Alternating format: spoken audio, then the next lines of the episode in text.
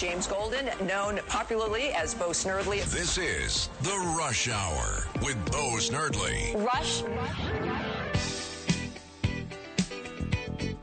WABC Talk Radio 77 in New York. Chic. Nile Rodgers. On WABC, we are the crown jewel of American radio.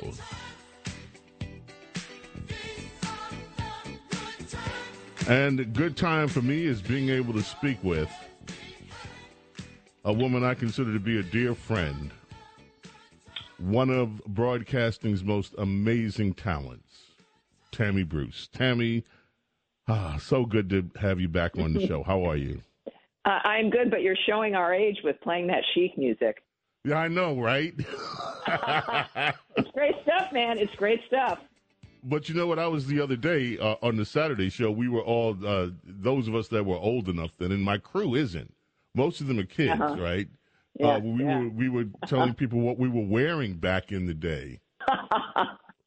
I had platform. I had red platform shoes and my Oh, fur boy. vest and my hand painted uh, bell bottom pants. Yeah, good times. It is good time. So nice to be on with you again, dear. Thank you. And I'm not, and I wasn't wearing a female uh, bathing suit either. Unlike, the- yeah. Well, I Neither saw was I, this. as a matter of fact. But there you go. Boom. I saw the segment that you did on Fox about, and it started off discussing this uh, swimwear and what Adidas has done with this m- putting a biological man in the swimwear and promoting it. And Mm. I would just like you to share with us your thoughts on what is in the world is happening with this the transgender movement. And at the very first thing, and I always say this, I believe that dysphoria is a real thing. Sure. And I believe that people that suffer from dysphoria deserve compassion and understanding. And by the way, dysphoria can is not just limited to people and their sexual matters. And any of us who deal with weight and and oh and in one way or another can understand dysphoria in a small way and what that can do to your psyche. This is a real thing. But that said, talk to us about this trend of putting uh, biological women in sports, uh, men in in women's sports, and also now the fashion aspect. Yeah, you know, and this is this is the what the left always does is they co-opt issues that are emerging or major issues of importance, and then use them to divide and conquer, if you will. So what we're seeing is whether it's the Bud Light situation or now this Adidas situation, where you have Adidas in uh, their on their website in the section uh, for women, but because we are coming up to Pride Month they have this for the, a section for women, not a section for you know you know all genders or you know just for pride if that's the, an issue, uh, but for women, and it is an obvious male. Some of the media has been saying male presenting. No, it's a dude. It's a dude with all the equipment. we know the difference. We we we don't need to be gaslit there. And uh, also uh, hairy chest, and he's positioned in a way that makes sure that you see that bulge, specific shots of the hairy chest. And, you know, this is being categorized as something related to transgender people. The same with the Bud Light situation, that this is about a transgender situation. Neither one of them have anything to do with the transgender population, which is very small. It's like under 1%.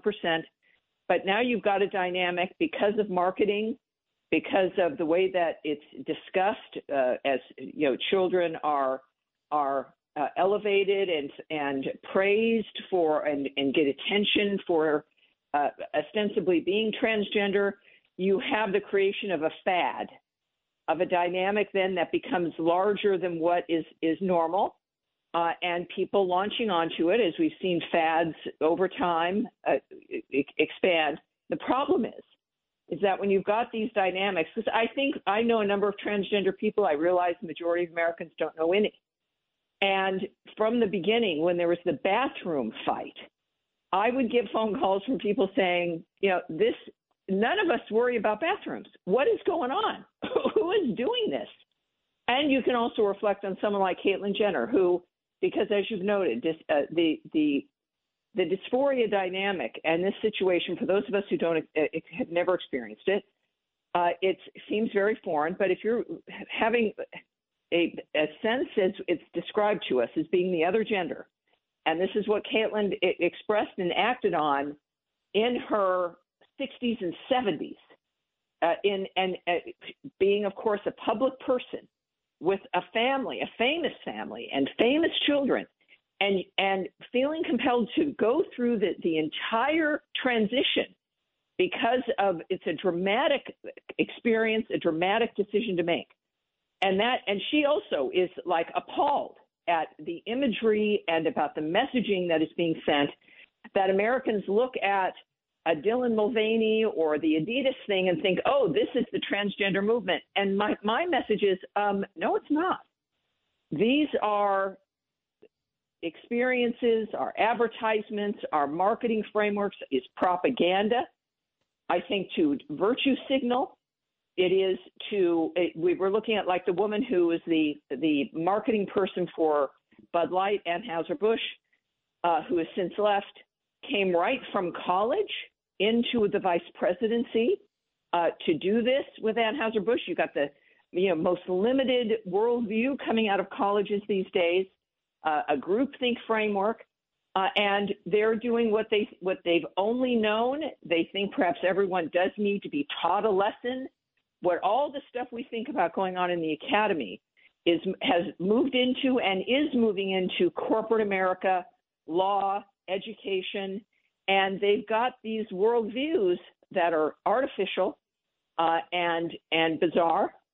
And this is why we're we're seeing this because marketing usually can come in at a lower level where the higher ups, like the president of Anheuser Busch, wouldn't necessarily know that that was the decision that was being made uh, because it's so routinized.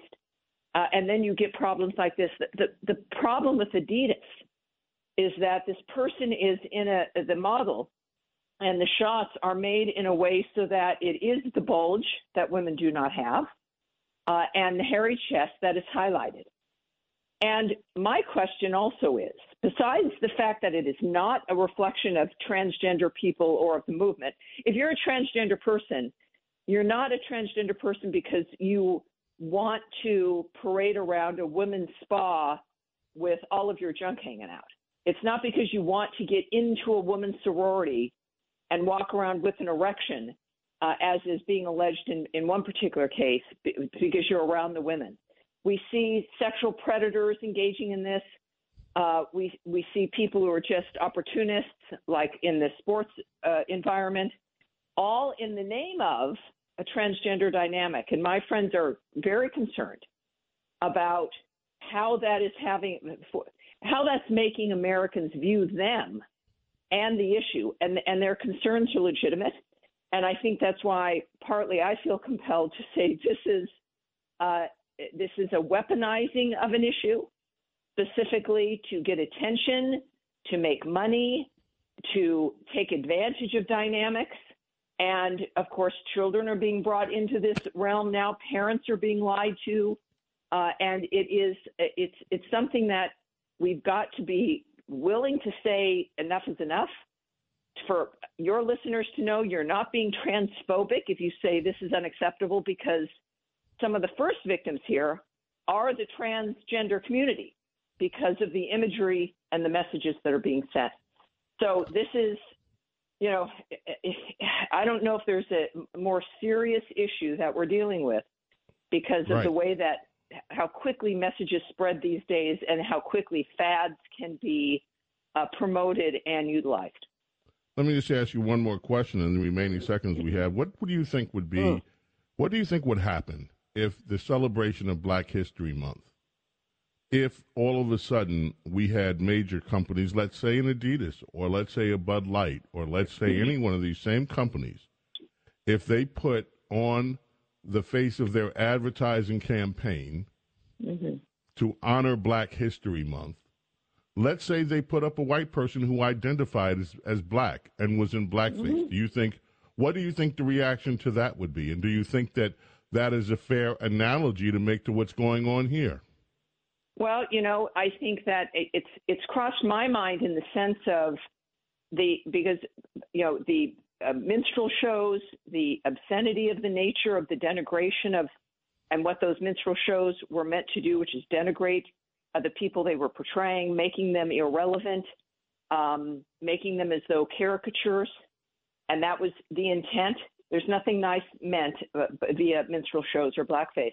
And, and we did have a situation with Rachel, Rachel Dolezal, who right. got to be head of an NAACP chapter that she identified as black. But that conversation then is like this conversation, which is, and, you know, as as a white woman uh, who appears to be white, it's uh, obvious, I think, to, to all of us is that Black Americans have had a distinctively different history in this country. When you're born as a Black person, your life will be different than if you were born as a white person. You are perceived differently. Our the, our lives are different, just as our lives as women are different from men. When I walk yes. out of a building, my life is different than when a man walks out of a building. If you when you walk out of a building as a black man, your experience during the day will be noticeably or not noticeably, but it will be different than a white man's experience. So it's not about because you feel like a woman that it makes you a woman, or if you dress in a woman's swimsuit, that is, you know, the accoutrement, the this idea, this caricature of what a woman is. It is our life experience. So you, so Rachel Dolezal identifying as black, it was insulting, obviously, and and that was dealt with and acted on, but it dismisses the nature of life experience when you are a minority or when you are disenfranchised. Uh, it's it's it it diminishes it, uh, and it it diminishes the people who've experienced those differences. And I think that that's where there's a similarity is in well, what it means to be a woman and to grow up as a woman versus a man putting on a woman's swimsuit. Tammy, thank you so much. We have to have you back, and we, you know, I'd oh. like to spend a lot more time with you, Tammy. I always enjoy our conversations, and I could just spend hours with you. You're you are just an amazing intellect, and I am blessed to have you as a friend, Tammy. And thank you for being on the show today. Thank you, sir. I appreciate it. Have a great day, James. James Golden, A.K. Snerdley, coming back. Your calls are coming right up. Don't go away. Rush. This is the Rush Hour with Bo Snerdley. Bo Snerdley. On 77 WABC.